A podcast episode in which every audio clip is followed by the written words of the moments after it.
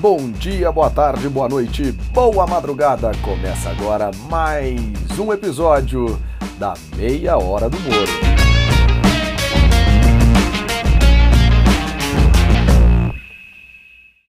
Começando mais uma meia hora do Moro para você, o seu podcast. Eu não vou ter, eu vou até me, me interromper aqui, eu não vou ter a, é, a pretensão de dizer que é o seu podcast favorito, mas se estiver na lista dos seus podcasts favoritos, naqueles que você pensa em escutar durante a semana, eu já estou feliz.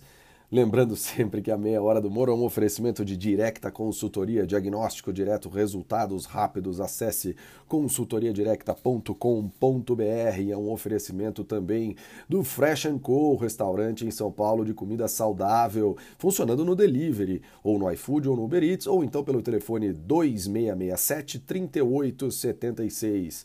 Também é um oferecimento de lavanderia Dona Madá se você tem aí sua roupa para lavar na cidade de São Paulo, ela faz o delivery tanto na entrega como na hora de buscar as suas roupas sujas pelo site donamadá.com.br ou ainda pelo WhatsApp 11 947 027 393.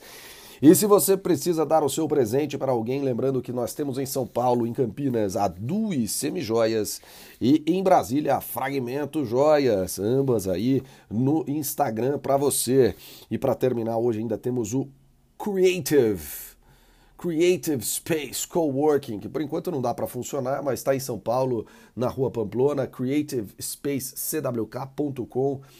E todos esses serviços aí, se você puder comentar que você ouviu aqui na meia hora do Moro, é legal porque a gente vai, a gente está conversando aí com todos esses espaços para eventuais descontos, eventuais possibilidades. Bom, passado nosso jabá, nosso merchan, hoje a meia hora do Moro está mais uma vez repleta de, de atrações, repleta eh, de assuntos. Eh, temos no nosso momento viajaria a próxima, o próximo destino a ser comentado lá no Viajaria Cast na segunda-feira, que é a cidade de Kyoto, no Japão. Falaremos um pouquinho sobre ela. É, o Radar do Esporte é, trazendo aí um pouquinho das impressões sobre a volta do campeonato alemão. Temos também o nosso Moro Bueno, como sempre, trazendo um pouquinho da política nacional. Aliás, sobre o Moro Bueno, ele vai deixar de ser publicado, ele já nem está sendo publicado aqui no, nos, nos serviços de podcast, porque ele está sendo remanejado para o Instagram. Acho que o Instagram é uma boa possibilidade, com pequenos vídeos e a narração do Moro Bueno. Mas toda, toda quarta-feira eh, no seu podcast favorito, na meia hora do Moro, quase favorito, vai.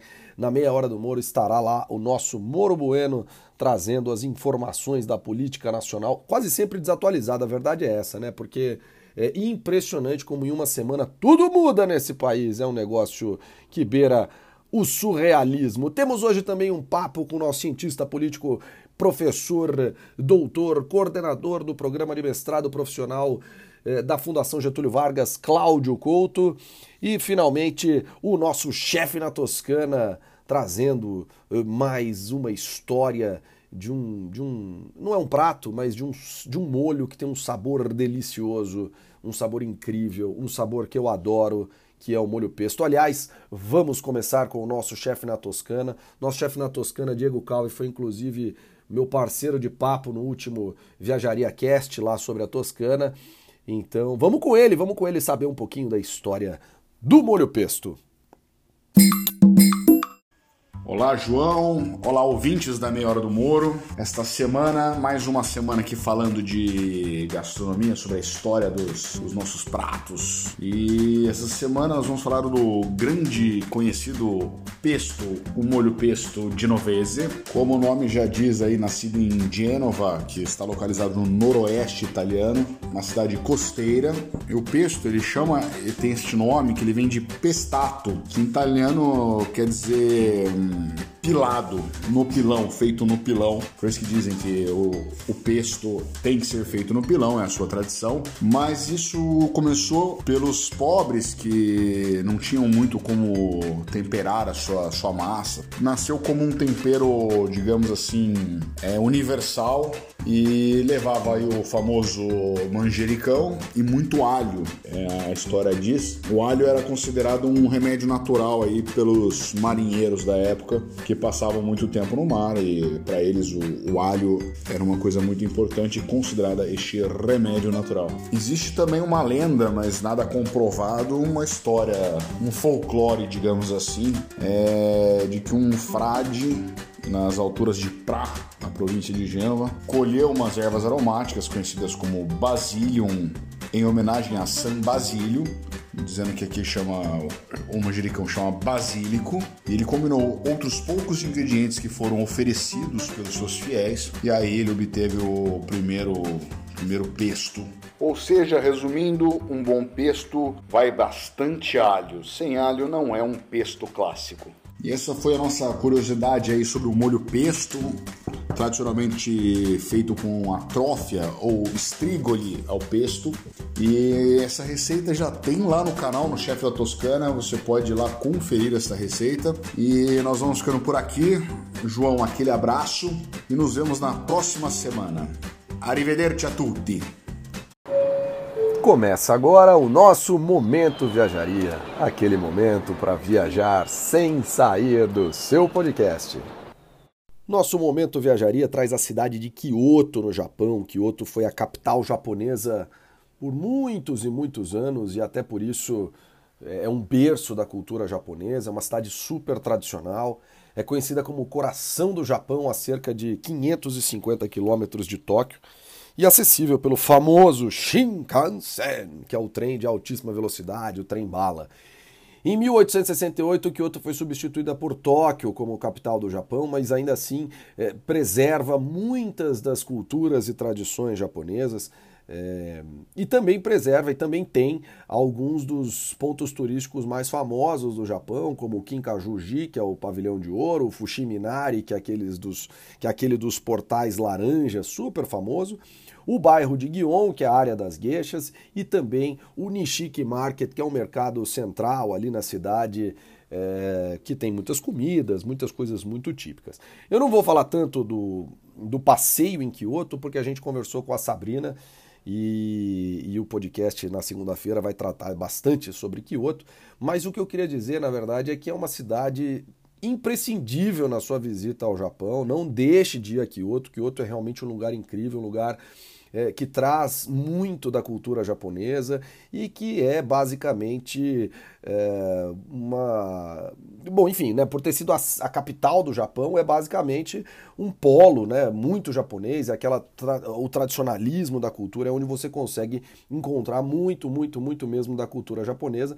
E mais, né, a, por estar ali no centro do, do, do, do Japão, você consegue é, acesso a outros lugares como Osaka, Hiroshima, Nara, é, ou até eu que estive em Kyoto, foi o lugar que eu usei de acesso ao Grande Prêmio do Japão, à cidade de Suzuka. Enfim, o que o nosso momento viajaria aqui é basicamente para falar: não deixe de ir a Kyoto, Kyoto é incrível. Acesse o, o, a meia hora do Muro na segunda-feira para escutar o podcast sobre Kyoto. Nos acesse no Instagram, arroba viajaria para conversar e para montar o seu roteiro quando pudermos viajar sobre Kyoto. É isso, pessoal.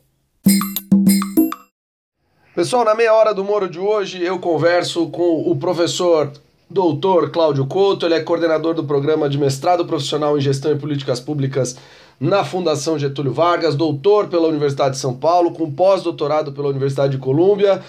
Professor, obrigado por estar aqui na meia hora do Moro hoje. É um prazer, João. É um prazer sempre conversar com você. É, vamos lá, Cláudio, antes de falar do Corinthians, porque até, até né, o Corinthians está um tempão sem perder, aquela coisa toda. Mas... O Guarani também. é, o Guarani também.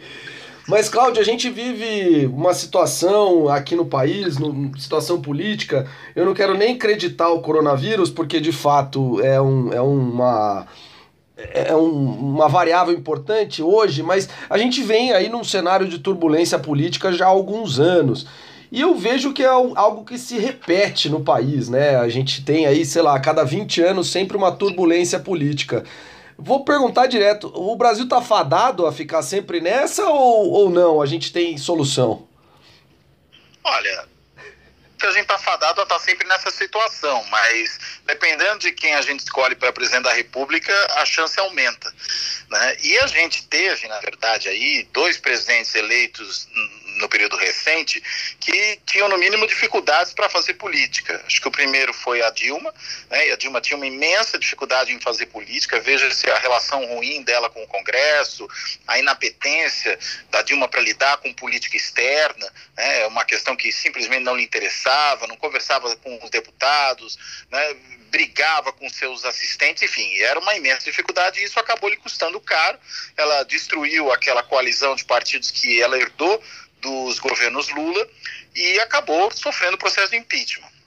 No caso do Bolsonaro, eu creio que a situação é muito mais grave, né? porque é, perto do Bolsonaro, a Dilma seria Angela Merkel. É. Né? Porque é, o Bolsonaro, na realidade, é, primeiro, né, um político de perfil autoritário né, um político, enfim, que não tem o menor apreço pela democracia e pelas instituições que fazem parte da democracia. Daí esse enfrentamento dele com o judiciário, com o Congresso, com os governos subnacionais, né, essa briga com governadores, né, além do que outras coisas, né, o irracionalismo cultivado pelo Bolsonaro, essa negação dos fatos, do conhecimento, da ciência, enfim, de tudo aquilo que de alguma maneira não confirme aquilo que ele gostaria que fosse verdade.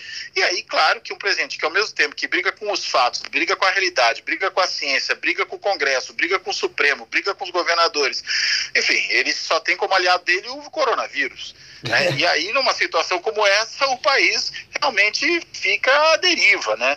Agora a gente vê uma tentativa do Bolsonaro, percebendo que a situação se torna mais complicada, fazer uma aliança com partidos do assim chamado centrão, né, aqueles partidos de adesão que aderem a qualquer governo desde que obtenham alguma coisa em contrapartida, mas eu diria que primeiro chegou tarde, né, um governo que se preza faz aliança logo no começo, e ele não só não fez, como ajudou a minar as relações políticas que porventura pudesse ter estabelecido.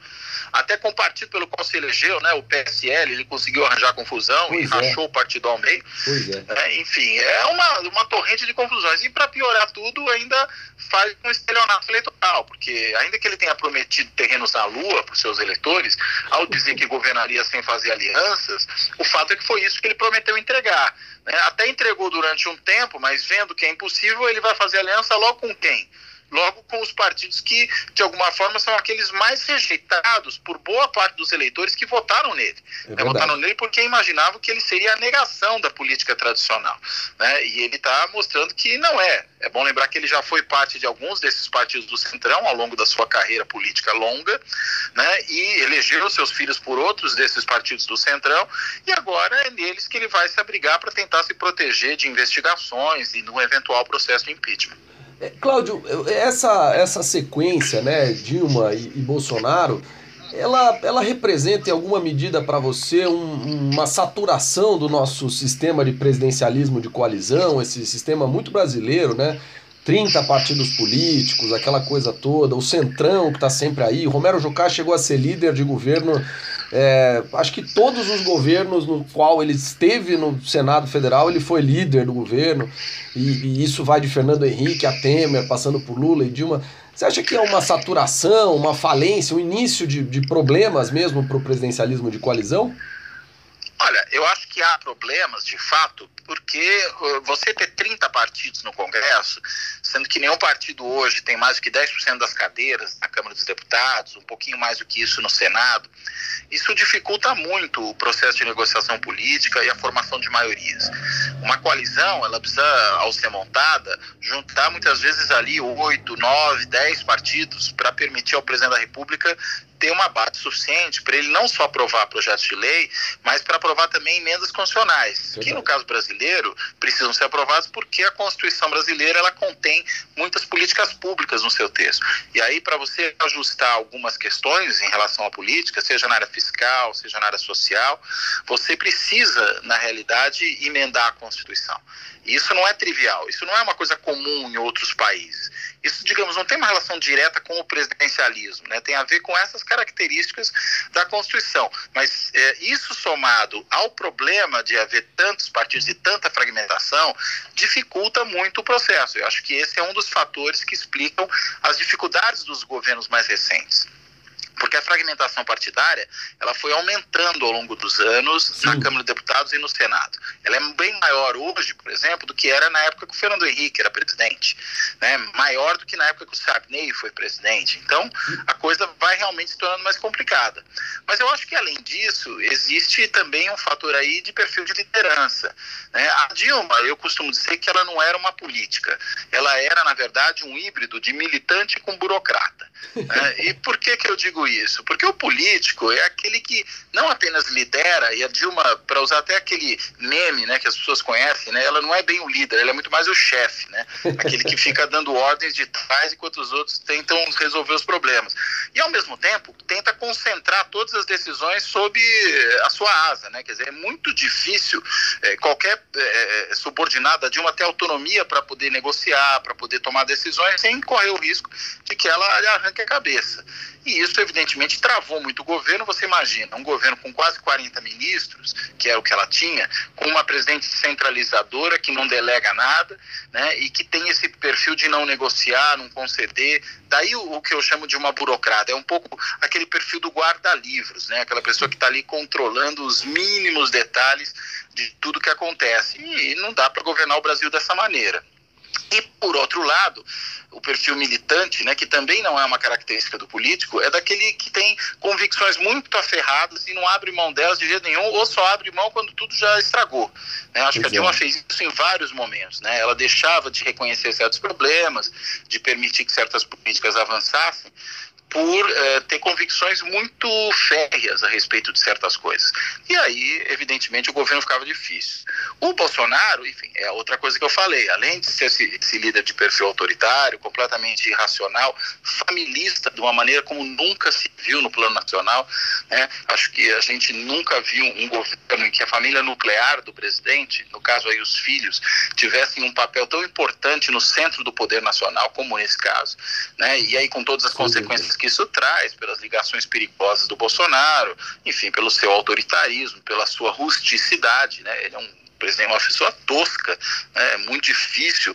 Né? E aí, vamos dizer, tudo aquilo que já seria complicado no presidencialismo de coalizão, com lideranças desse perfil, se torna ainda mais difícil. É, o, o, que, o que eu acabo, o que a gente acaba vendo, né, Cláudio, é que em função dessas dificuldades geradas ou pelos governantes ou pela estrutura muito bem pontuada aí por você em relação à nossa Constituição, a gente acaba vendo uma série de dificuldades para que as políticas públicas sejam realizadas, para que o país, vamos dizer assim, melhore, e aí para que as reformas sejam feitas, e não importa muito, tá? Se você quer, se você está de um lado ou de outro da reforma trabalhista, tributária ou da política, o que importa é que as coisas sejam é, realmente realizadas, e aí você acaba enfrentando uma série de problemas, porque um, um Congresso totalmente pulverizado dessa forma faz com que você é, é, tenha que lançar a mão de algumas coisas e aí, no final das contas, as políticas também acabam super pulverizadas. A gente tem como corrigir isso hoje, Cláudio? Você acha que tem uma forma de corrigir isso? Não sei, diminuir o número de partidos, é, é, financiamento ser apenas público ou apenas privado de campanha? Não sei, alguma forma você vê de, de melhorar essa questão? Olha, eu acho que uma redução do número de partidos né, para um número mais manejável é desejável. Isso não significa reduzir a dois partidos, não se trata disso. Mas se trata de um número um pouco mais razoável do ponto de vista da coordenação, da negociação política e até do entendimento que o eleitor pode ter do processo eleitoral. É, eu costumo comparar esse imenso número de partidos, né, no dia da eleição, aquela situação do cidadão que vai a uma pizzaria e quando abre o cardápio tem 70 tipos de pizza, e cada uma com uma pequena descrição dos seus ingredientes. Aí ele começa a ler o cardápio, quando ele chega lá pelo 14 quarto né, é, prato, ele fala, não, ele desiste e pede a marguerita, porque não dá, né? É muita informação para alguém processar. Então, acho que esse é um dos problemas. Agora, foram tomadas medidas no período recente para reduzir esse número de partidos. Né? É, uma Sim. dessas medidas, qual que foi? Foi a de proibir as coligações nas eleições proporcionais. No caso, eleição para a Câmara de Vereadores, para a Câmara de Deputados e para as Assembleias Legislativas, no nível estadual E isso começa a valer neste ano, nas eleições municipais, que a gente não sabe quando vão acontecer é, por conta é. da pandemia, mas enfim. O que, é, o que aliás, ano... Cláudio, me desculpe interromper, uhum, claro. mas já era um grande absurdo, né? Porque numa eleição é, geral, na eleição que elegia deputado federal, deputado estadual, se um determinado partido fosse coligado com outro, sei lá, no Maranhão, por exemplo, e eles fossem oposição no governo federal, eles elegeriam os mesmos deputados, né? Os mesmos votos elegeriam os mesmos deputados o que já é um negócio muito esquisito. É, eu, eu acho até que tem uma questão da dinâmica das alianças nos estados que pode ter a ver com a realidade política de cada lugar, né? Às vezes quem é seu adversário no plano nacional pode em algumas situações, ser seu aliado no plano estadual. O Maranhão, aliás, é um bom exemplo. é, o Maranhão é um caso desse. Eu lembro de um caso, quando houve aí uma decisão do Supremo, anos atrás, que proibiu a verticalização, que proibiu as coligações, né, uhum. diferentes no nível estadual em relação ao que era nacional, e que havia uma coligação no Acre entre PT e PSDB, que eram adversários nacionalmente. E o adversário dos dois no Acre era o, o PFL, hoje atual DEM. Né? Mas o PFL era lá aquele partido do deputado da motosserra. Né? O, o, o agora me, e o Debrando Pascoal. E o Debrando Pascoal, exatamente. que cerrava vivo com a motosserra os seus adversários. Então, era uma aliança que no Acre fazia sentido entre PSDB e PT, porque era da civilização contra a barbárie. Né? Tá e, e, aí o fato do PT ser adversário do PSDB no nível nacional e, e, o, e, o, PSDB ser aliado do PFL no nível nacional não eliminavam esse fato. Mas eu acho que o problema mais grave das coligações proporcionais não é nem tanto esse, é mais uh, o fato de que ela, elas permitiam, né, eu digo permitiu porque esse ano deixa de vigorar isso, Verdade. felizmente, que partidos sem força própria acabassem pegando carona nos partidos maiores. Isso era um dos elementos que contribuía para essa pulverização. Sem então, dúvida. eu diria que há uma certa tendência, e também existem cláusulas de desempenho, uma, um percentual mínimo de votos que vão crescer eleição após eleição, que os partidos precisam obter para poderem se viabilizar, obter recursos, inclusive do fundo partidário, do fundo eleitoral até conecta com a outra pergunta que você fez, outra parte dela. Uh, e aí, é, com o tempo, eu entendo que haverá uma certa redução, o que me parece algo bastante positivo, né? Agora, não há solução mágica aí, né? É uma, uma questão que leva um certo tempo, os partidos vão demorar um certo tempo para se depurar e para a gente ter um número um pouquinho mais razoável.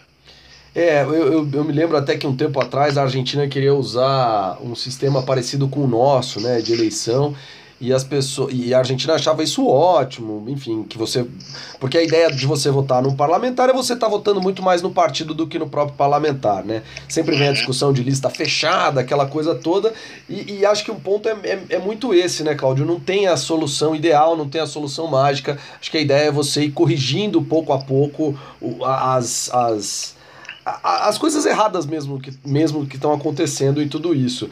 A verdade é, não tem 30 ideologias diferentes, então não tem como ter 30 partidos diferentes, né? É, o que tem são 30 pequenos negócios. É isso, é, é isso. É, e muitas vezes, inclusive, os próprios partidos eles são muito mais representados por pessoas do que por, do que por ideologias, ideias, enfim. Sem dúvida. É, Cláudio, Sem dúvida. E, e, bom, você até mencionou aí a eleição municipal, você acha que dá para rolar a eleição municipal esse ano? O que, que você vislumbra disso e quais os efeitos de não ter uma eleição municipal nesse ano? Olha, eu acho que não ter eleição municipal esse ano seria muito complicado, seria muito ruim para a democracia, né? Uhum. Eu acho que é razoável esperar algum tipo de adiamento das eleições, é, talvez para o final do ano, mas eu acho que seria péssimo se elas não ocorressem nesse ano. É Por que isso? Porque aí você teria tanto vereadores como prefeitos que iniciariam o ano de 2021 é, ainda no cargo, sendo que seu mandato já teria expirado. É isso. É, como é que você vai resolver isso? É, é, muito, muito complicado. Então, acho que talvez a melhor solução seja já começar a trabalhar com a possibilidade de algum adiamento é, pro, até o final do ano, talvez jogando para novembro ou jogando para dezembro até uh, o processo eleitoral. Né? Pelo menos uma parte dele, eventualmente segundos turnos, ocorrendo em dezembro, algo assim. Porque com essa situação da pandemia e a necessidade de isolamento social e, e, ainda mais, né, de uma prorrogação dessas medidas de isolamento social é, a cada novo momento, né? E como a gente tem um governo federal que, em vez de ajudar, atrapalha, ele sabota as medidas, né? Tudo se torna mais difícil. A gente ouve até a conversa de países europeus que não vão permitir a entrada de brasileiros. Pois é. Né? E isso acontece por quê? Porque o governo brasileiro, é, na realidade, não toma as medidas que deve. Os governos estaduais, municipais têm tomado, mas eles são atrapalhados pelo governo federal.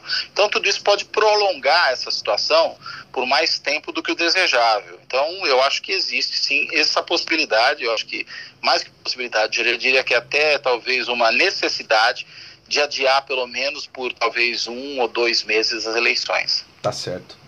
É, Cláudio, acho, acho que é isso. Acho que é, foi um papo bem bacana aqui sobre o cenário político brasileiro, do nosso presidencialismo de coalizão. É, quero te agradecer pelo papo, acho que foi muito bacana. E, e é isso, brigadão, Cláudio. É um prazer, João. E que o Guarani, quando voltar a jogar, volte a jogar melhor do que jogava no passado. A, a gente tá na frente do Corinthians no Campeonato Paulista, viu? O campeonato é, continua é, valendo. É, pelo menos isso, né? Valeu, Cláudio. Um abraço. Valeu. Lá vem ele, dominou, apontou, girou, bateu, rede! No ar, Bueno!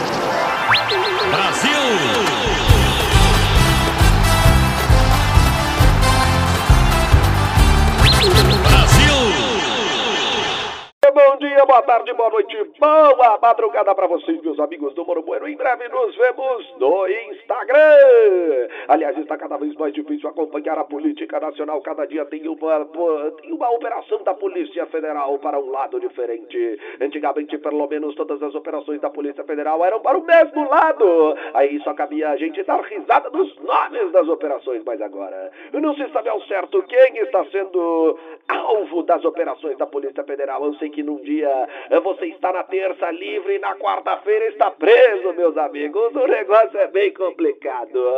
Tem governador do estado do Rio de Janeiro recebendo a Polícia Federal em sua casa. Aliás, meu amigo Vítor, meu, muito cuidado. Ser governador do Rio importa. Acaba se tornando ou preso ou morto. É o que a gente viu nos últimos, nos últimos tempos. De qualquer forma, o coronavírus segue subindo, subindo, subindo no território nacional. Então, se puder, meus amigos, eh, fiquem em casa e um grande abraço. Brasil! Radar do Esporte. Radar do Esporte.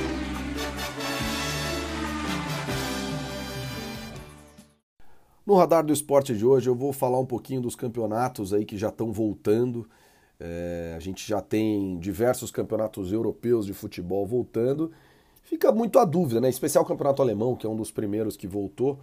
É... E fica principalmente a dúvida a respeito de em que medida isso é possível, especialmente no Brasil, porque no Brasil fica esse, esse diz que me diz aí a respeito de voltar a campeonato. Gente, olha, no, na Europa, a, a bem da verdade, a gente tem aí é, diversos campeonatos que já voltaram, né, que estão em andamento, então Alemanha, Hungria, Polônia, República Tcheca, sem contar Belarus, por exemplo, que nunca parou. Outros encerraram a, a, a temporada, como por exemplo a Bélgica, ou a França, ou a Escócia, é, e algumas, alguns têm data marcada para o retorno, Portugal, Inglaterra. É, Inglaterra, aliás, na verdade, está com situação indefinida, é, mas Portugal, Espanha tem data marcada para o retorno. Eu acho que isso é sempre muito perigoso, né? A gente ainda está lidando com um vírus é, de conhecimento difícil, mas é aquela história, né? A exemplo de quaisquer de todas as outras atividades econômicas, se você tiver hospital para todo mundo, tiver controlando a transmissão do vírus e tiver sabendo o que está acontecendo, testagem em massa, tal, todas as atividades em tese podem voltar. Isso inclui o futebol. É, por que, que eu estou falando isso? Porque a gente está muito longe, né? A gente está muito longe de ter uma situação é, bem definida de como está o coronavírus no Brasil. Mil pessoas estão morrendo todos os dias, os casos continuam aumentando de maneira muito é, drástica. Então é muito complicado a gente falar em futebol, né? Alguns times já estão voltando a treinar, aquela coisa toda, mas, gente, vamos ser bem sinceros, precisamos se preocupar precisamos nos preocupar muito mais na questão da saúde das pessoas do que em voltar ao futebol. Eu sei que a exemplo de todas as atividades econômicas, o futebol é uma delas e também precisa de toda a sua máquina funcionando, mas acho que a gente precisa primeiro garantir a saúde das pessoas. Então, vamos por enquanto assistir no YouTube o campeonato da Bielorrússia ou assistir é, na televisão o campeonato alemão, que está sem torcida, é uma grande tristeza, mas é isso que a gente tem para hoje. Ainda estou prometendo o Radar do Esporte, temos novidades no, no podcast específico, temos novidades no xadrez. Traremos aí o Felipe na semana que vem falando um pouquinho do que aconteceu no cenário do xadrez. É, mas em breve estará lá o nosso podcast. Um abraço.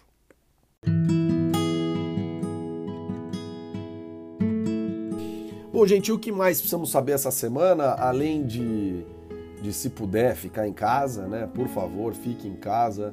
Eu sei que a gente está vendo aí uma, uma, certa flexibilização em Brasília, já com alguns centros comerciais abertos, em São Paulo também, com algumas é, regras nesse sentido, mas a gente não pode deixar de, de lembrar que estão morrendo mil pessoas todos os dias no Brasil, é bastante gente, já passamos de 25 mil óbitos, já estamos aí na casa dos 400 mil casos, e isso sem, e sem nos esquecer de que há a clara subnotificação aí dos casos no Brasil. Então somos o segundo país no mundo em casos de Covid-19 e sem contar o fato de que há aí uma flagrante é, subnotificação em alguns lugares. Mas, então, se puder, fique em casa. Mas, é, o que mais você precisa saber essa semana?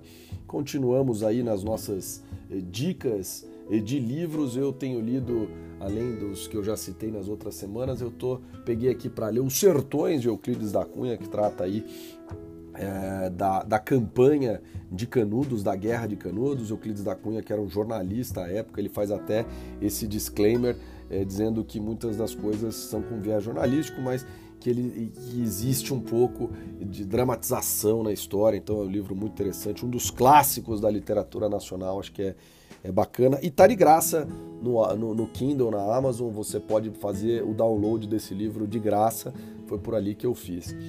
É, como séries na televisão, eu estou assistindo The English Game, que trata aí dos primórdios do futebol é, lá na Inglaterra, a história do Ferdy Sutter, que era um jogador escocês, é tido como o primeiro jogador a ter sido pago na história do futebol.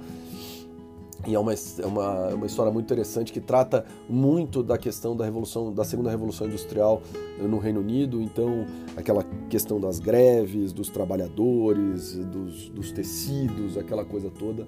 É uma série muito interessante, muito fidedigna do ponto de vista de figurino, de fotografia, enfim, é muito bem feita. Está no Netflix.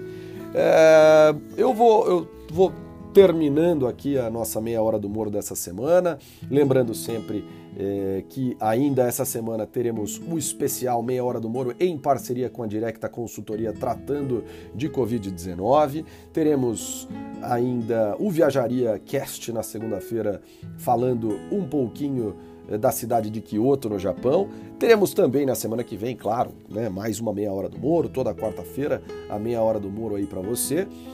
E, bom, lembrando também que Tiago Matos é o responsável pelas nossas vinhetas. A Fabiana Katz é responsável pelo padrão gráfico da Meia Hora do Moro e do Minuto do Moro Bueno. João Moro é o nosso produtor e locutor, e é este que vos fala, como vocês bem sabem. E acho que a gente vai ficando por aqui. Eu vou dar um adiós é, que é o nosso tchau em espanhol, considerando que a Espanha está aí em queda no número de infectados por coronavírus e reabrirá o seu campeonato, recomeçará o seu campeonato espanhol no dia 8 de junho. Então, hasta luego a todos!